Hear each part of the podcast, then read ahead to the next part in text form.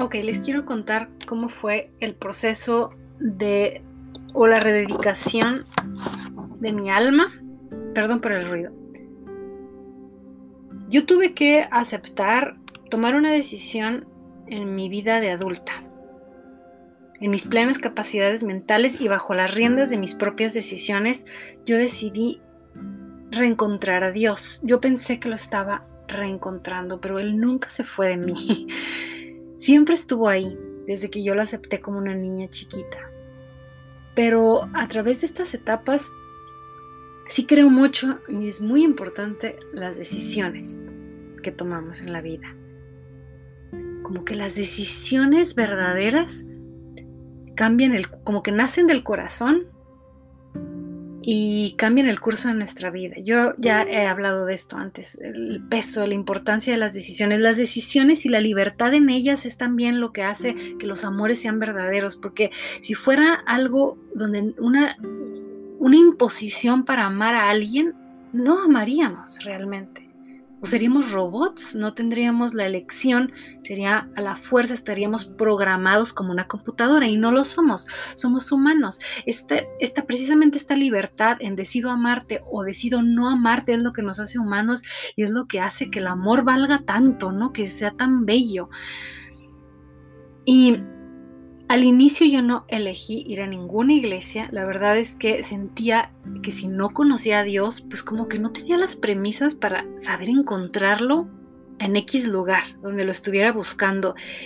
Y, y como que tenía mucha duda, no confiaba en ninguna religión, decía, pensaba, no sé si en este lugar están haciendo lo que Dios quiere o lo que el hombre o los hombres que dirigen esta institución quieren como que sabía que no podía ver la intención de, de los hombres y que no sabía exactamente cuál era la de Dios porque no lo conocía muy bien, a Dios. Entonces, si no lo conocía, ¿cómo lo podía encontrar? ¿Cómo podía saber que eso era lo que él quería? Y yo quería estar segura que los intereses que se tenían en X iglesia, X lugar, eran los de Dios. Y como no, como muchas veces me hice esta pregunta, ¿y a qué religión o iglesia iría a buscarlo? en la que pudiera confiar y la verdad es que no encontré ninguna opción lo suficientemente confiable. Yo pensaba, hay tantas religiones que ¿cómo sé cuál es la correcta? Sé que a lo mejor estoy usando mal el concepto de religión. Pero me refiero a un lugar en el que yo pueda ir donde se busque a Dios y se haga de la manera correcta como Él quiere ser buscado y donde Él se manifiesta de verdad, donde realmente lo encuentras. También puedo decir religión y es más bien como un tipo de práctica un poco extrema para mí. El caso es que varias veces yo me hice esta pregunta, es una pregunta muy válida cuando realmente quieres encontrar a Dios, creo que es excelente. Y varias veces me respondí que ninguna religión, que no confiaba en la institución, iglesia, punto, de todo tipo, porque creo que ellas son el problema. Yo pasé por una etapa en mi vida en la que yo estaba segura que las iglesias eran el problema, que ellas son la confusión y entonces dije, voy a buscar adentro de mí.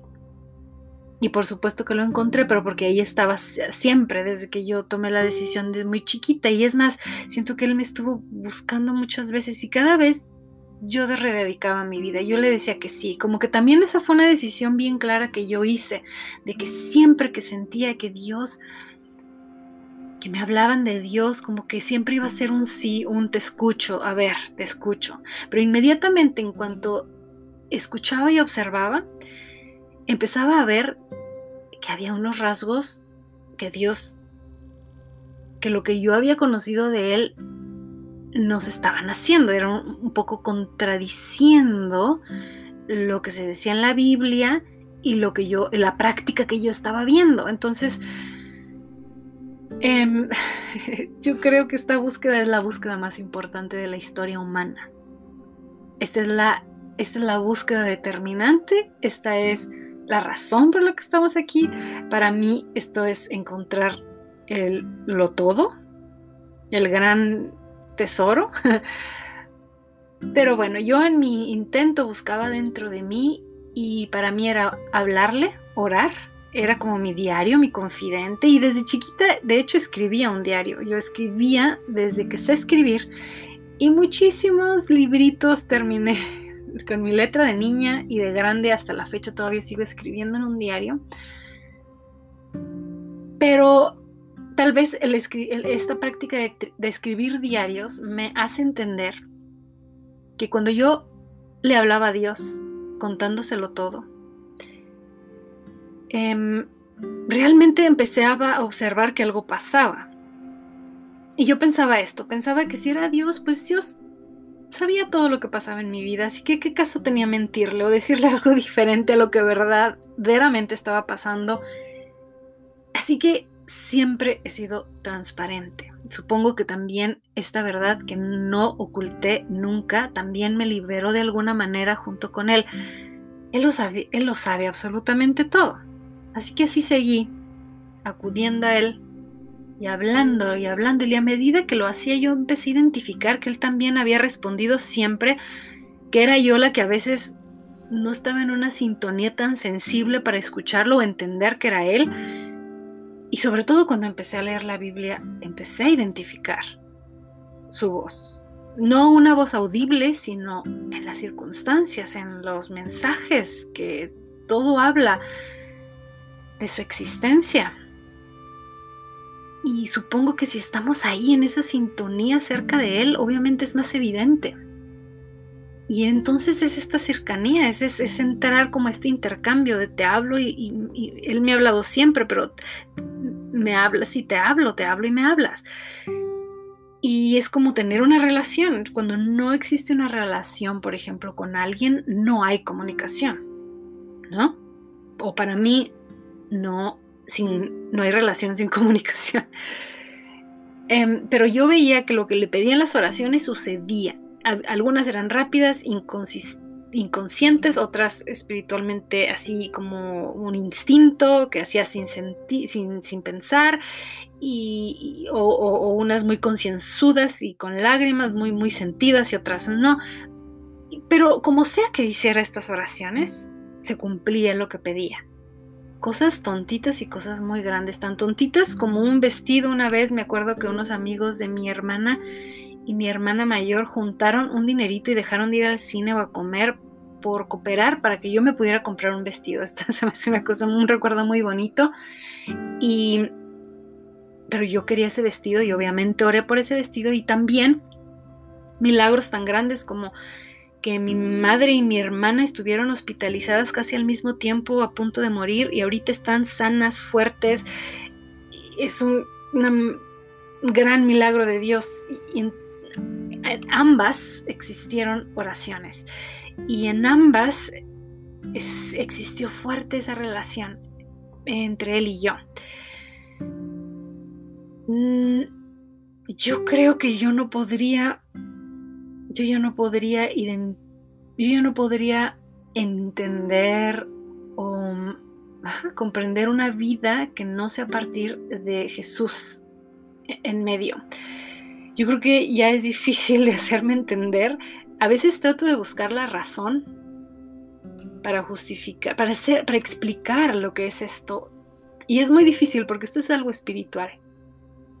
Pero tal vez para lo que no lo estoy tratando de hacer una traducción espiritual en, mente y conciencia.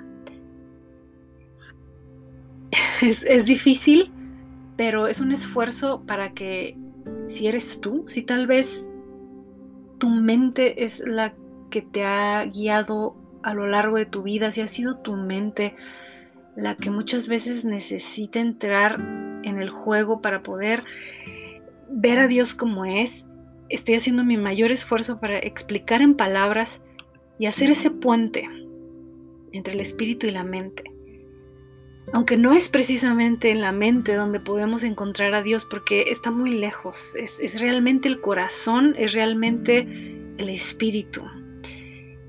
Y no es en la mente, pero mi afán es ese, ayudar a que lo encuentres, lo descubras, veas que, que es lo único que necesitabas, pero Este episodio seguirá una y mil veces a través de este podcast que tiene ese objetivo. Si eres tú, si tú quisieras aceptar a Cristo en tu corazón, si tú quisieras recibir este intercambio, esta, esta vida con Él, mm, acéptalo, toma la decisión.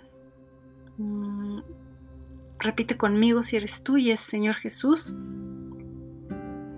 Perdóname, he pecado. Te pido que me ayudes a aceptarte. Ayúdame a entender lo que hiciste por mí en la cruz. Lo creo, lo acepto, te pido que vengas a vivir en mi corazón, que me enseñes a vivir para ti, que me ayudes a hacerte mi Señor y mi Salvador que guíes cada paso. Quiero encontrarte y si hay algún temor o alguna limitación que yo estoy poniendo sin darme cuenta, te pido que sea eliminada de mi camino para que yo pueda tenerte, encontrarte y vivir la vida contigo. Contigo en mí y yo en ti. En el nombre de Jesús. Amén. Wow. Si hiciste esta oración, muchísimas felicidades. Es lo más maravilloso que te pudo haber pasado y tu vida no va a volver a ser igual. Entérate de lo que mereces, entérate de tu herencia, entérate de quién eres. Lee la Biblia, el Nuevo Testamento, porque aquí también encuentras a Dios. Aquí encuentras los detalles que yo no puedo incluir en este corto mensaje. Que sepas quién es tu Padre, que sepas cuál es el reino al que perteneces y tu nueva realidad espiritual, porque con Jesús, eres parte de este nuevo reino espiritual. Gracias por estar aquí. Bye.